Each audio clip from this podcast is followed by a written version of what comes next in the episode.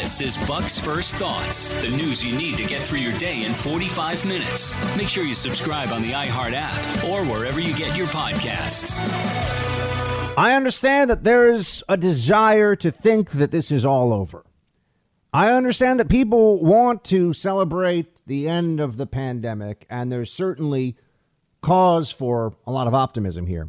But I have to tell you all that this thing is not only not over, but until we repudiate what has gone on here, until we actually win the argument against what has been done to this country, the power grab is just put on pause.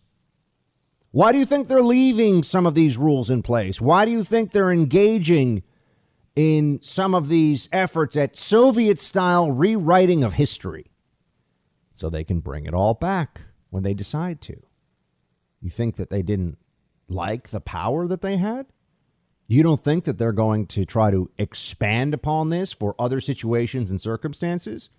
We now live in a country where a governor of a state can effectively say, I think there's a really important reason to restrict your movement, to restrict your breathing, to restrict your life.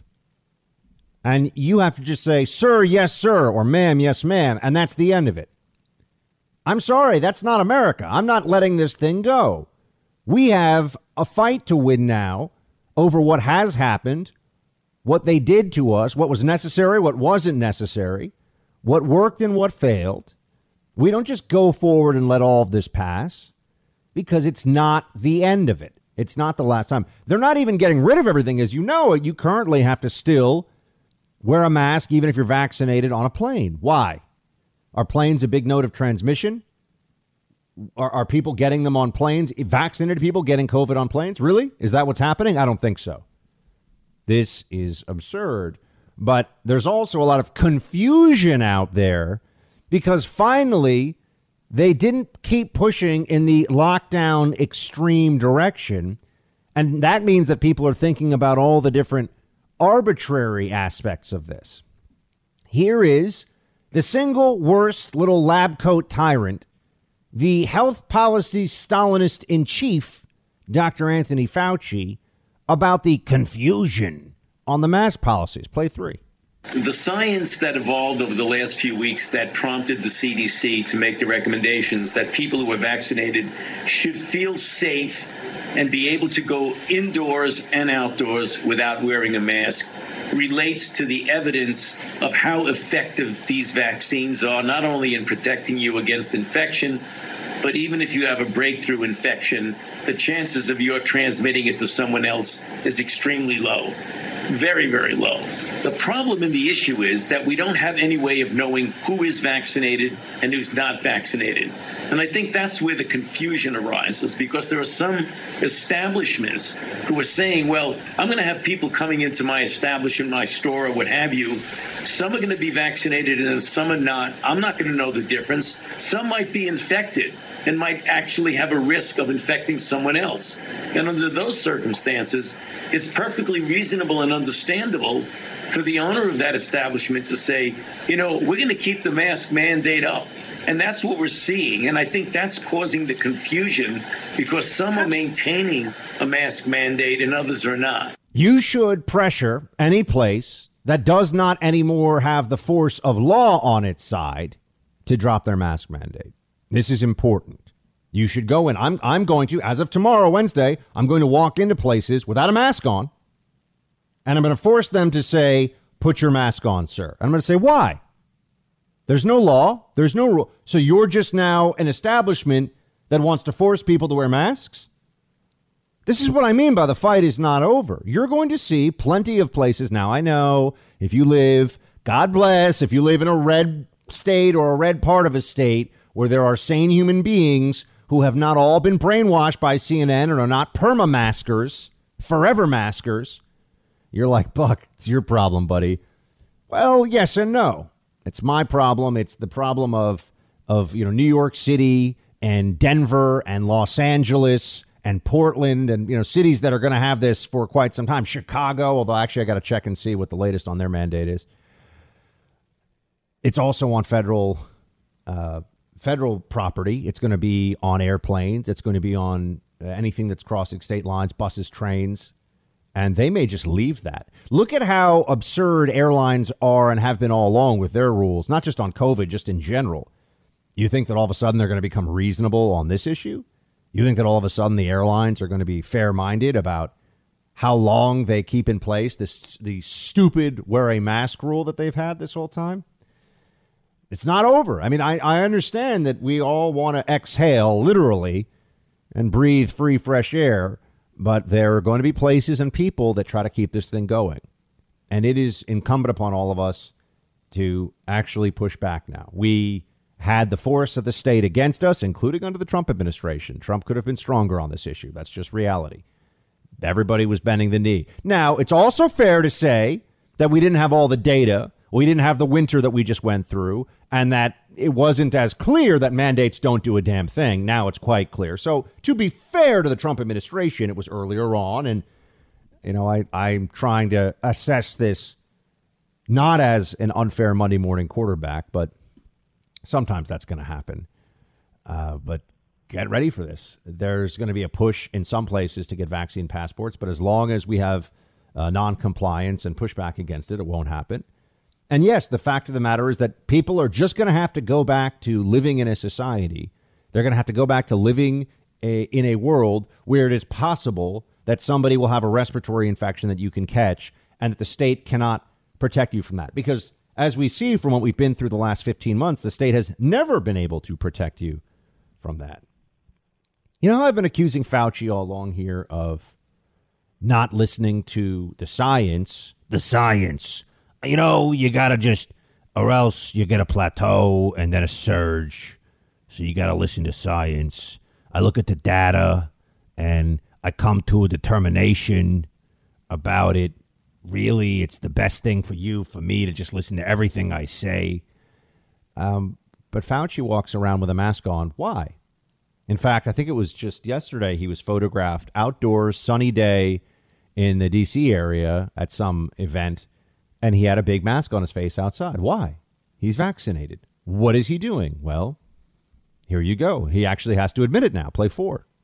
How has it changed what you do? How has it changed your mask wearing practices? Well, you know, George, I'm obviously careful because, I mean, I'm a physician and a healthcare provider. I am now much more comfortable in, in people seeing me indoors without a mask. I mean, before the C D C made the recommendation change, I didn't want to look like I was giving mixed signals.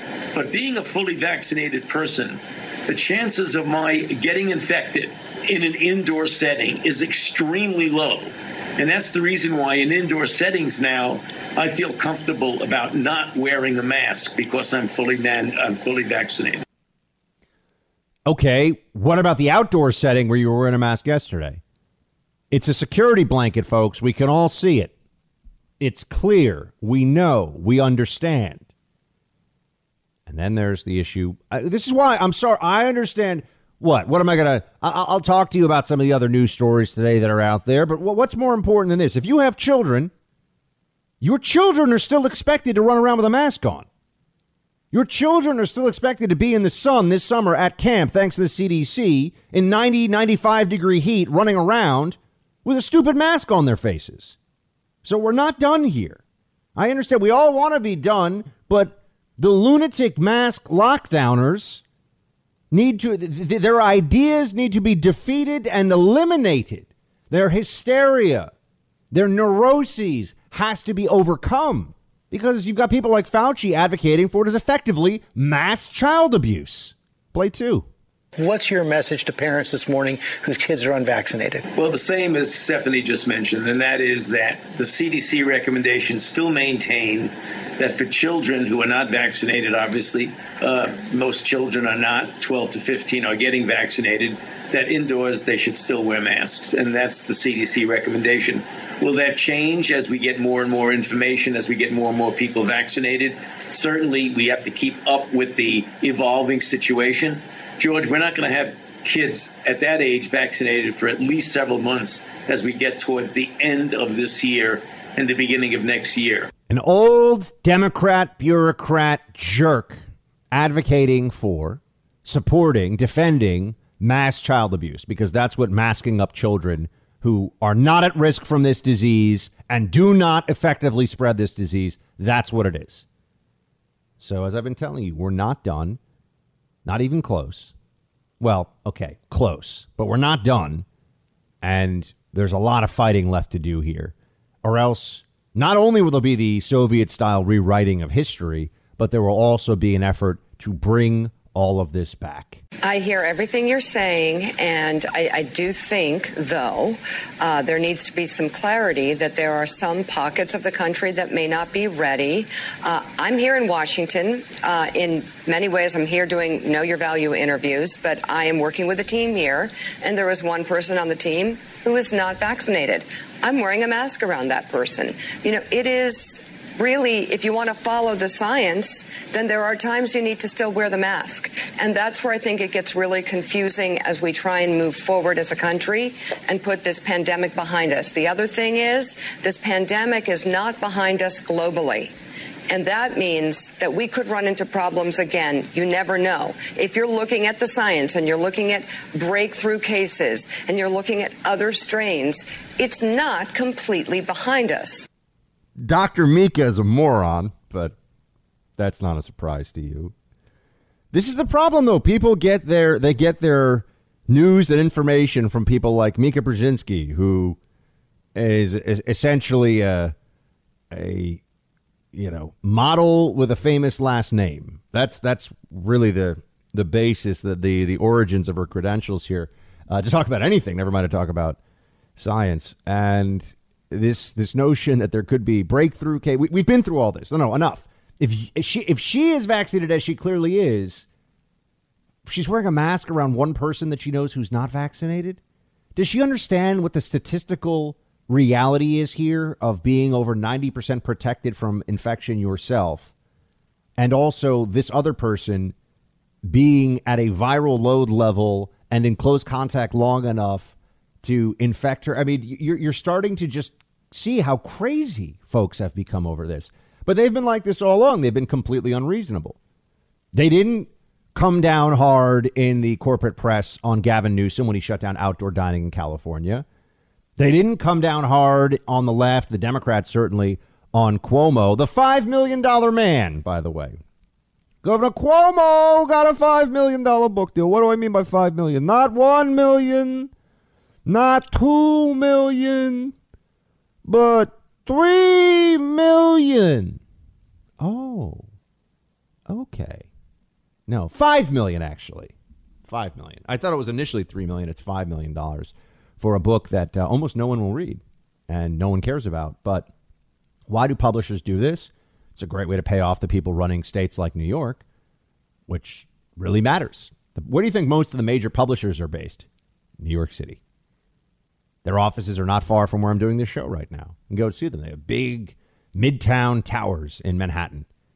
And they have a way of funneling millions of dollars to a guy who was the worst when it came to the pandemic. Actually, producer Mark, do we have, speaking of Morning Joe, n- now they're willing to say, oh, Cuomo was not was not so good after all. Play that. There's a lot of money, I mean, for a public servant. And I don't I, I don't know that things have worked out quite so well. He's under an investigation right now on uh, whether they cooked the books uh, when when it came to nursing home deaths. I, and when I say I don't know, that's me. Uh, that's that's what the kids call uh, these days understatement. That's crazy money. It's crazy money for anyone. And we asked him in real time whenever that book came out last year, when he came on the show, why on God's earth you would write a celebratory book about your leadership while you were still right in the middle of the crisis. And it has not worked out well for him. As you said, the initial decision two Marches ago to send patients back into nursing homes, then covering up the number of deaths that were inside those nursing homes. There's also, of course, the sexual harassment investigation in his time as governor. And yet I don't know how in good faith you could accept mm. the five million dollars for a book about your leadership in a crisis when your state, the state of New York, not all through his fault, but it's a truth, had it as bad or worse than anybody else in the country. And the leadership, in many cases, as these investigations are showing and these journalism has shown, has been, frankly, terrible and deadly in many cases. You know, Morning Joe was a show that was a big proponent of, and for the New York and D C elites that are the Morning Joe audience, it's never been a big audience, but it's, you know, very important. Hedge fund managers and politicians that watch the show, that's what we're always told in the media. Uh, they were big proponents of Cuomo. Do you remember Cuomo-sexuals? That was a term that became popularized for a while because of how sexy Cuomo was during his press conferences.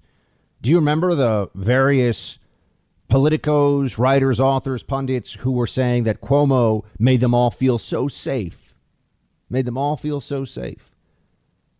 In the early days, before we knew anything about this, even I was thinking, well, he's not being overly political. I guess that's, you know, a good thing. In the early days, when he was talking about the need for ventilators and the administration helping, and but then he went political. And then we found out he lied, and we found out about the nursing home order. We found out about all the disasters. And yet there were still people covering for him. There were still people that were saying, oh, no, let's wait and see. Uh, Cuomo was the worst governor in America during a time of real trial. And he was rewarded for it. Why? Because he's a part of the Democrat system. And they reward and take care of their own. As I have always told you, it's one of the big advantages the Democrats have.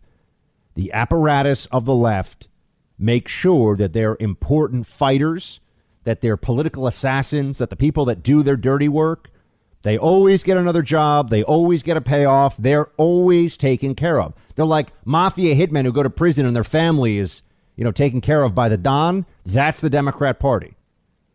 On the right, we get people that get crushed for doing nothing. And then it's just, yeah, you know, go sell real estate in Montana. See you later. You know, good luck. That's what ends up happening. It's one of the one of the reasons why we lose, folks. I'm gonna, I, I like to speak about that with you honestly now. Why does the right lose on issue after issue? Why do we lose control of institutions? Why has uh, why have corporations gone woke? Why can't you send your kid to school without being indoctrinated with critical race theory? Why are all elite universities in the country run by leftist loons now? Because we keep thinking that we're playing a game where the objective is neutrality and fair play, and the left keeps playing a game where the objective is control and win. Well, when you're up against that in the long run, which side do you think gets their way more? We can disengage. We can all do what I, I understand the conservative mentality, you know, get off the grid. Don't don't even deal with it, Buck. Well, then they're really going to be in control of everything. So we have to be honest about this. And uh, we have to also see, in what ways do we create an ecosystem for political victory by supporting people who are important to our cause and doing so in every way that we can? Because the left absolutely does that. Look at Cuomo with his five million dollar book deal. Do you know how many books he would have to sell to earn out that advance? Think about that. Do you think people are buying that Cuomo book? I don't think so. Important to share your patriotism and show your love of country these days. And I, I think that one of the best ways you can do it is by displaying a beautiful American flag. Not all flags are the same. Sometimes they get all twisted. They can get torn up if they're not high quality, made from the right materials. And you don't want a flag that gets wrapped around the pole and people can't see it. And you don't want to be dealing with that. So I want you to try Allegiance Flag Supply. Allegiance Flag Supply is an all-American company that makes American flags the way they're meant to be. Bright, beautiful, the red, white, and blue. And they don't shred. They don't tear. They're made from very durable fiber. And they also don't get wrapped around the pole. So they'll display beautifully. We've got Memorial Day coming up. We've got the Independence Day holiday. Now's a great time to get an American flag and get it from a company that's all based here in the U S A. The flags are made in the U S. And in fact, there are seamstresses that are specifically used by Allegiance Flag Supply because they're based here in the States instead of letting this work be done overseas. So the quality of the craftsmanship here is absolutely top flight. And I've got an Allegiance flag right now in my living room. I've just given my parents one to put on their balcony. This is a great flag company. It's all American top to bottom. And it's the kind of American flag you should have in your home or flying out in your yard, off your porch, wherever. Get it in time for Memorial Day if you can. The offer code to use right now is BUCK for ten percent off all you have to do is go to this website, show allegiance dot com. That's show allegiance dot com. When you use the promo code Buck, you'll get ten percent off. Go right now. Get a beautiful, all made in America, American flag at show allegiance dot com. We have to reopen smart. We have to reopen with a cautious eye. But we have to get back to life, and we have to get back to life and living. And we have to do it the way New Yorkers do it. We have to do it quickly and robustly. Effective this Wednesday, we're going to adopt the C D C's new guidance and regulations on masks and social distancing for vaccinated people. By the C D C guidance, immunocompromised people and vaccinated people should continue to wear a mask and social distance. But uh, if you are vaccinated, uh, you are safe. No masks, no social distancing. Uh, we're also going to follow the C D C's guidelines that you will still need to wear a mask on public transportation, the subways, the buses, nursing homes, homeless shelters, correctional facilities, schools, and healthcare facilities. Why are we having this back and forth still? If you're vaccinated, you're safe, but then there are all these places where you're not safe, like schools? What? Why is that the case? What is the basis for this? Has there been a lot of spread in these places? Remember how they shut down restaurants in New York City? And this is true in many cities across the country, but New York is where I am, so it's the city I know the most about in terms, well, in terms of everything, but certainly in terms of COVID policy. Why was there um, not a lot of focus put on the fact that they only thought one percent, which is within the margin of error, one percent of actual transmission of COVID was happening in restaurants, period. But they shut them down for months and months and months. You know, you have to wonder, does that one percent get eliminated even from the COVID total? Or is it, does it just move? Does that transmission just move somewhere else? In the home, in close quarters somewhere? But Cuomo is saying that they'll get rid of this by tomorrow in New York. What's fascinating is that, as expected, there are some states that are just going to be more intransigent on this. And they certainly... You see, see, I think there's a big part of this where they want you to be grateful, because if you have to show gratitude for getting back your liberty, your basic freedom, then you look ungrateful the moment you say, you know, hold on a second. Was it really necessary to do all this stuff you guys did to us? Should it really have happened this way? Did you have to do these things? You see? They they want you to be thanking them for this, because then it makes it very difficult. It makes it awkward to turn around and say, what the heck did you idiots do to us? What did you put us through? For what? What benefit did we get out of this? Oh, where's the data? Where's the science on that one? See, now there's going to be a huge fight. And this is what I'm really focusing on today. There's going to be a huge fight over what the lessons are from the pandemic and how we deal with this going forward. Because I, I want you to be clear on this fact. The apparatus, the Democrat Party, the corporate media, their belief is that they handled this really well. The only problem with the Trump supporters who wouldn't go along with the guidance, they wouldn't mask up enough and mitigate enough. And if it weren't for them, it would have all been under control. We'd be Australia if it wasn't for Trump supporters. That's the narrative from the left. Now, if you actually look at mask mandates, if you look at California versus Florida, for example, with their lockdown policies, they're wrong, but they don't think so. They think they're heroes. I know this will be a little bit mind-blowing, but it is true. Governor Cuomo of New York justifies everything that he has done in his own head by thinking he really believes, I can, I can guarantee you, that he saved lives. He saved lives.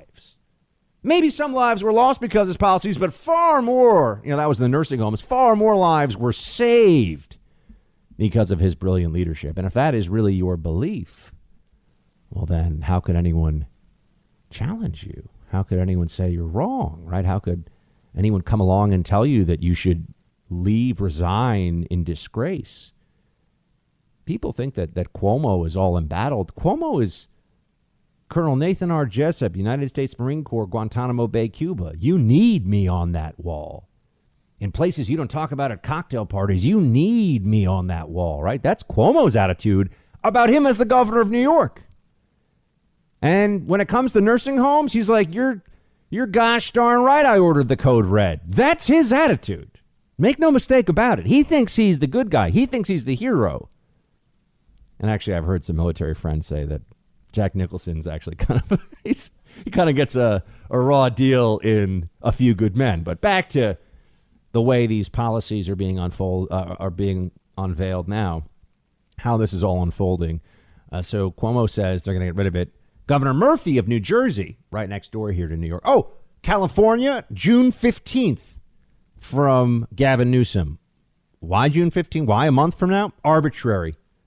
Arbitrary bullcrap. Okay. Well, how are things going in New Jersey with Murphy? Play thirteen.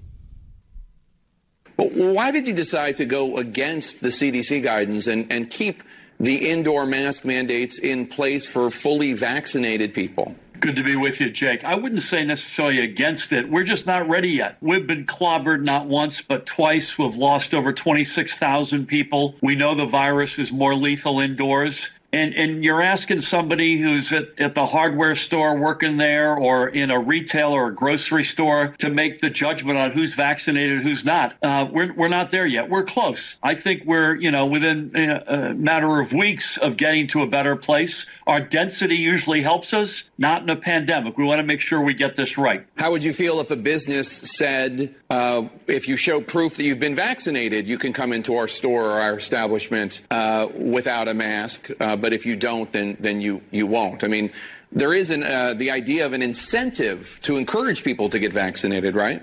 Yeah, I mean, I'd feel better about that for sure. Uh, but again, I don't think this is this is not remotely forever and always. This is a matter of a couple of more weeks on the clock. Listen, I think we were the first state in America to put in place uh, an indoor masking requirement. We know it's been hugely helpful. If we can save only one more life by waiting a couple of weeks longer, uh, I'll sign up for that. So much wrong in one one statement here. So much wrong from the governor of New Jersey. And the mentality is the same for the governor of Michigan, Whitmer, uh, the governor of Oregon, the governor of California, the governor of New York, the governor of Maryland, the governor, you know, go down the list, governor of Virginia. So much of the same wrongness here. First of all, New Jersey has, I believe, the worst death rate per capita of any state in the U S from COVID. So New Jersey is absolute bottom of the barrel with its COVID response by the numbers. So the idea that the governor is forwarding here, that because they had an indoor mask mandate, people were safer and saved from this, is just flatly absurd. What the heck is he talking about? The mask mandate worked so well, Murphy, that you had more people die per capita as a share of your population in your state than anywhere else in America.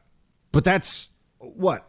That's a statement of the success of your policies?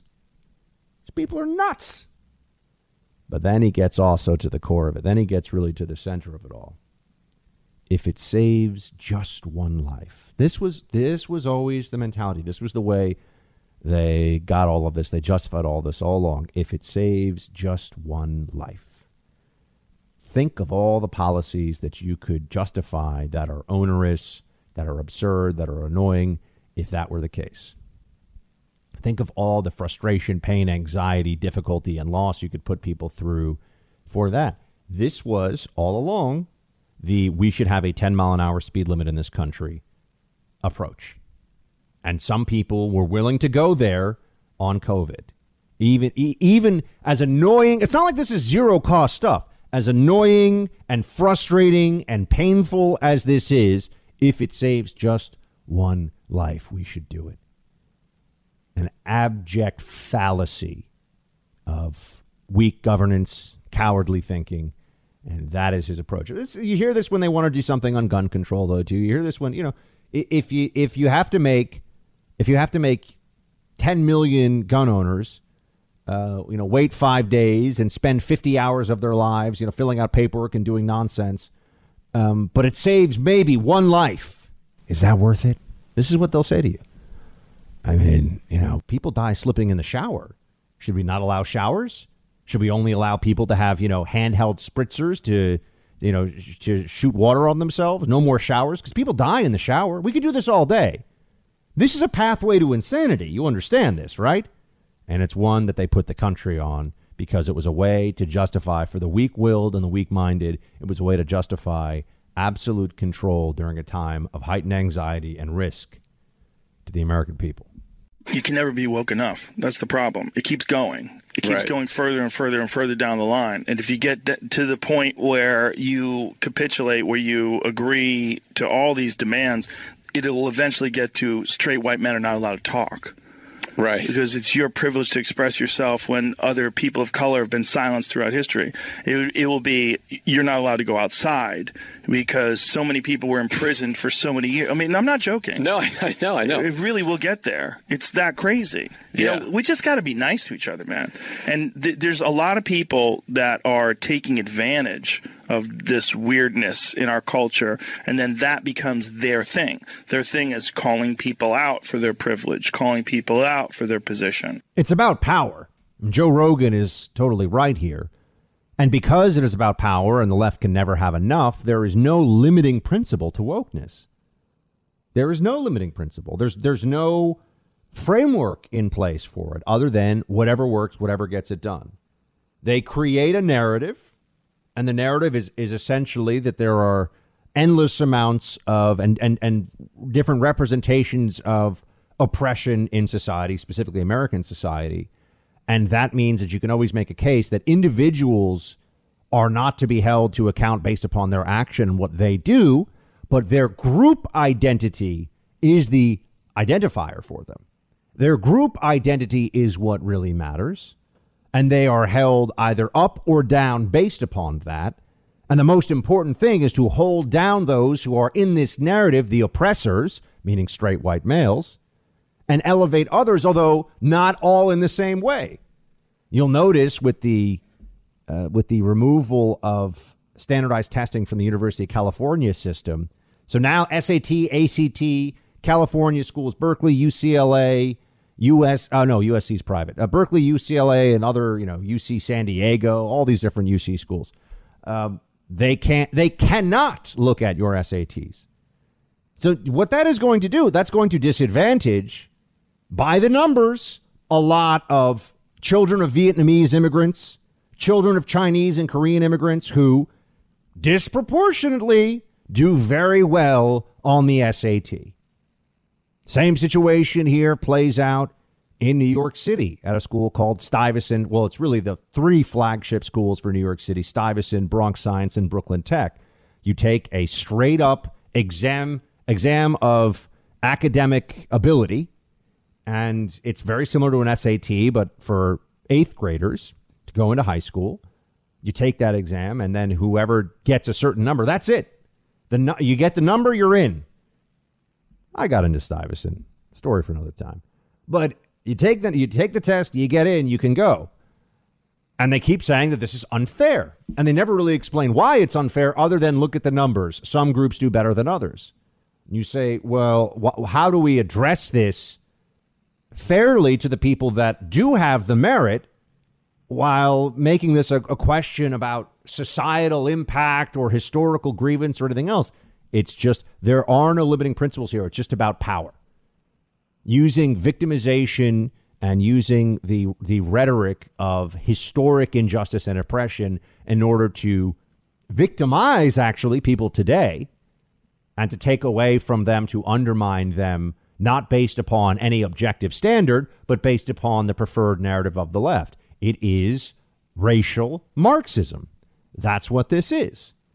Right. You go to the heart of Marxist theory, and it's that there's this this system of oppression through capitalism that was holding people down and exploiting them, that all profit is theft, that all labor for wages is inherently exploitation. There's no benefits from this. It is just a system that is, you know, the the continua- the the next tier, the continuation of serfdom in Europe, which was a quasi-slave status where people were tied to the land. And you could say, yeah, they could go somewhere else, but they would starve.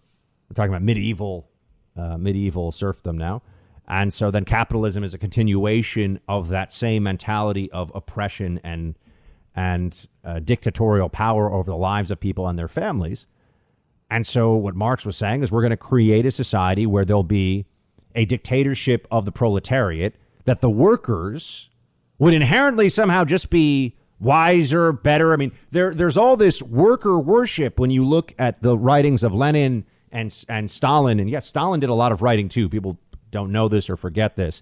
Stalin was actually for a time the editor of Pravda, the premier Bolshevik uh, newspaper inside what, what became the Soviet Union. And Stalin did a, a lot of writing. Stalin was a journalist, for those who are wondering. Stalin was a community activist and a journalist. Those were really, and a bank robber. Those were his professions before he was in the Central Committee of the Soviet Union. Uh, and then, of course, became the premier and and the dictator and the one of the most monstrous tyrants of all history, certainly in the top three of all history. And we look at this now and we see that it's all happening exactly. If you have an understanding of critical race theory as racial Marxism, everything we see going on in our society makes sense. They're dividing people. They're creating animosity, but it's animosity that's not tied to individual action. So you can't really do anything about this. You just have to submit to the narrative of victimology that is being infused all throughout society. And there are people who are elites who benefit from this, because as long as people are looking at each other saying, hold on, my ethnic group, your ethnic group, we're getting this, you're getting that. They're not saying, hmm, are we really just running a system here where the inflation of uh, of assets through central bank manipulation keeps the rich richer than ever before and involve, you know, are, we're not looking at that stuff anymore. We're not looking at how uh, American companies making money by offshoring and sending jobs overseas while benefiting from being an American company and having access to and recourse to our courts and our markets, that that's exploitative and a betrayal of American values. You know, we, we don't think about those things. So the elites, the ultra rich, the woke, they're happy to have people w- marching around for B L M and not thinking about what's really happening in the economy and who's really in control of the power structure. As a result of our prompt action to roll out the vaccine and boost the economy, we've gone from stagnation to an economy that is growing faster than it has in nearly forty years. We've gone from anemic job creation to a record of creation for more for a new administration. None has ever created this many jobs in this time frame. The progress is undeniable, but we're not done yet. And some of the hardest work is ahead. You know, we've got a great economy and, you know, just slogan, slogan, boilerplate, euphemism, euphemism. Uh, you know, a little more broad nonsense, something about workers, unions, jobs. It's about jobs, folks. This guy's been giving the same dumb speech for forty years. You know that, right? You know, it's just we come together and you just shut up and do what my Democrat puppet masters want you to, you know, then maybe we'll send you more checks in the mail at some point in the future that your grandkids will pay for. But by that point, I'll be gone. There you go. Leader of the free world. This is straight out of the Bi- I mean, the Obama playbook, now the Biden playbook, but straight out of the Obama playbook to say that this economy, which has now four percent uh, consumer price index inflation, uh, rapidly rising gas prices. I know some of this was Colonial Pipeline, but it was rising before then. And the Colonial Pipeline fiasco shows that our our real economic weak, weak point when it comes to energy is fossil fuels, as in we need more and we need redundant access and better supply.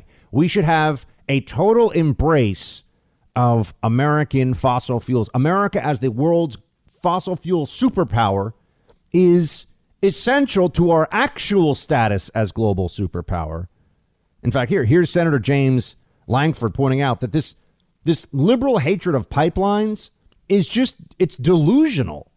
This is not based in any reality, kind of like the double maskers after vaccination. Play nineteen. We have a gas pipeline that has gone down to a ransomware attack. it reminded me again of how important gas pipelines are all over our nation. And it's interesting to me that on day one, one of the first things that President Biden did was he stepped in and ended the Keystone Pipeline moving through here and is now actively working to be able to shut down all pipeline construction around the country. Can I remind Americans, especially Americans on the East Coast, what it means to lose a pipeline? When the president says we're not going to do more pipelines, that means we have no redundancy, that if a pipeline goes down, there's not an additional backup one in construction to be able to get there. It's better to have multiple pipelines in an area, so if one goes down, you've still got other fuel supplies. What if this pipeline had actually been a larger scale issue even than a ransomware attack, as bad as that is? This whole fight that we're having about pipelines suddenly makes sense to a whole lot of folks on the East Coast that can't get gasoline. Pipelines are not evil. Pipelines are moving energy across the country, and it's the least expensive, safest way to be able to move that energy across the country. It absolutely is, and yet Democrats still cling to their environmentalist green loon left on this issue. And I, I want to be very clear that uh, they're un, you know, I, I'll use this term a lot. We're talking about Democrats. They are unserious on so many of these matters.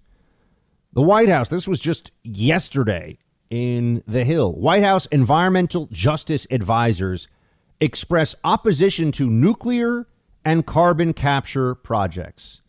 I can say this to you unequivocally, that if you really want to get rid of carbon emissions without massive reductions to quality of life and standard of living, and I mean way more expensive products, heating of homes, travel. I, I mean, enormous depletion of wealth, not for rich people, particularly for those who don't have a lot of resources.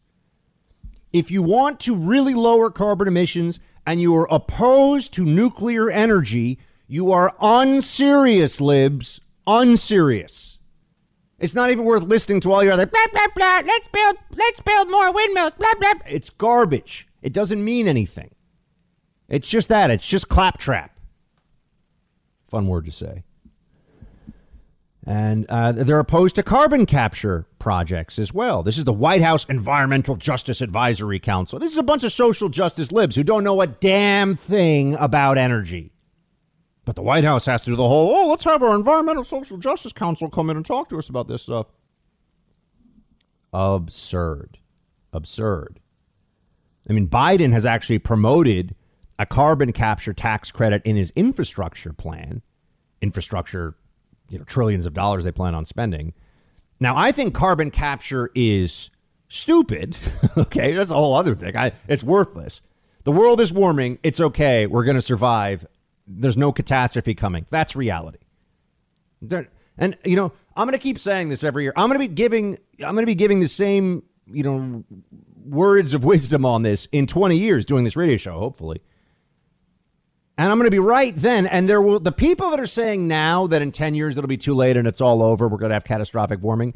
Guarantee you in twenty years they'll be saying, oh, my gosh, in ten more years, we'll be past the point of no return. And we'll have to sit there and listen to them. We'll have to pat, you know, middle-aged A O C on the head and say, yeah, sure, sure. That's great. Really, really intelligent commentary. Ah. Not just her, so many libs. I mean, there's all over the place. I mean, the Democrats really believe this. This is an article of faith for them, like double masking after vaccination. The world is going. They call it an existential threat. We all know what the word existential means, right? It's an existential threat. The the Secretary of Defense, this guy, Gen, uh, I keep saying general. He's now, you know, SecDef Austin, Secretary of Defense Austin. He says climate change is an existential threat to the United States, the biggest challenge we face. This is the guy who's the head of our military.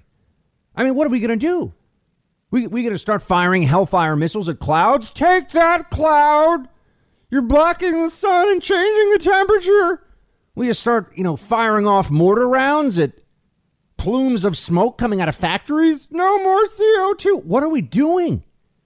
What's wrong with these people?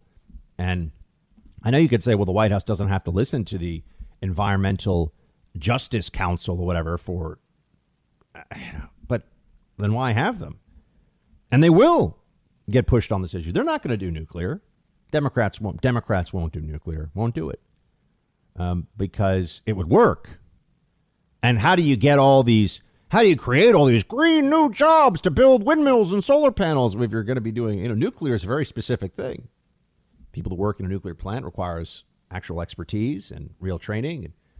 But yes, it's it's a viable alternative to much of our energy needs, could provide for our energy needs. And if it wasn't for the environmentalist left, who really slowed and even shut down nuclear plant production for decades in this country based upon irrational fear, you know, the double masking, uh, the double masking Fauciites of the seventies were also concerned that nuclear power was going to destroy the world unless they shut it all down.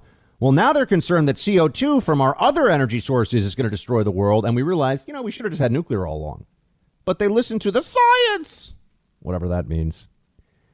Back to Biden here. I got a little distracted from Biden on how we have this really rapidly rising and growing economy. This is, as I said, straight out of the Obama playbook. Everything that Obama did in the economy for the first two years of his presidency, they would point to the worst month of job losses in a, you know, a cyclical recession that was the worst since the Great Depression in this country. They would point to that and say, see how much better we are than that, as if that justifies everything that they were doing. But it's really a psychological trick here. You know, it's it's really a, a trick of the propagandist. You know, I could I could go and, and, you know, drive around a race car track a few times.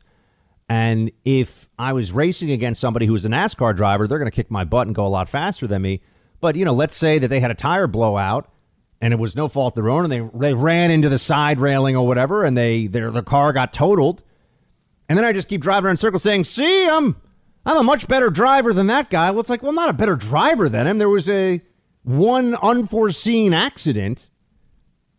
I know, I'd like to think that I could beat a NASCAR driver in it, but I, I, I'm, I live in the real world. I know I have no chance. I'm not even that. I, see, unlike a lot of people, I don't have delusions about what a great driver I am. Like, I just drive to get places safely and comfortably. I'm not... I don't think I'm the fastest. So many people I know think they're the fastest driver. What does that even mean? What are you, like, speeding one hundred miles an hour in a, in a fifty-five and think that that's a good idea? I don't know. I don't know. A lot of you are like, yeah, Buck, I drive fast.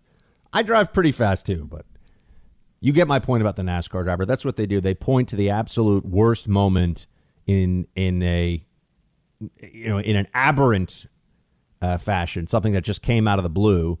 And then they say, oh, but look at how much better we are than that. COVID lockdowns created a massive contraction of G D P, loss of jobs, and all the rest of it. All you have to do to stop that is distribute vaccines, reopen the economy. But this is what I've said all along. They're in a very advantageous position because they're going to look at numbers from a year ago and numbers, you know, they're going to look at the numbers in May of twenty twenty and May of twenty twenty-one and say, see how much better we're doing. Look at these great Biden policies. And people can know if they think about it, well, it has nothing to do with the Biden policies. But is that going to convince enough people? Is everyone going to recognize that? No. It's Obama administration three point oh. They're even using the same tricks. They're, in, in some ways, it's it's even easier for them, too, because they just let the apparatus do so much. You know, Obama was always out there giving speeches and we're all supposed to worship at the altar of Obama's greatness and all that. With Biden, they don't even really pretend. He just kind of walks around muttering, and then the people really making the calls, that's what they're doing.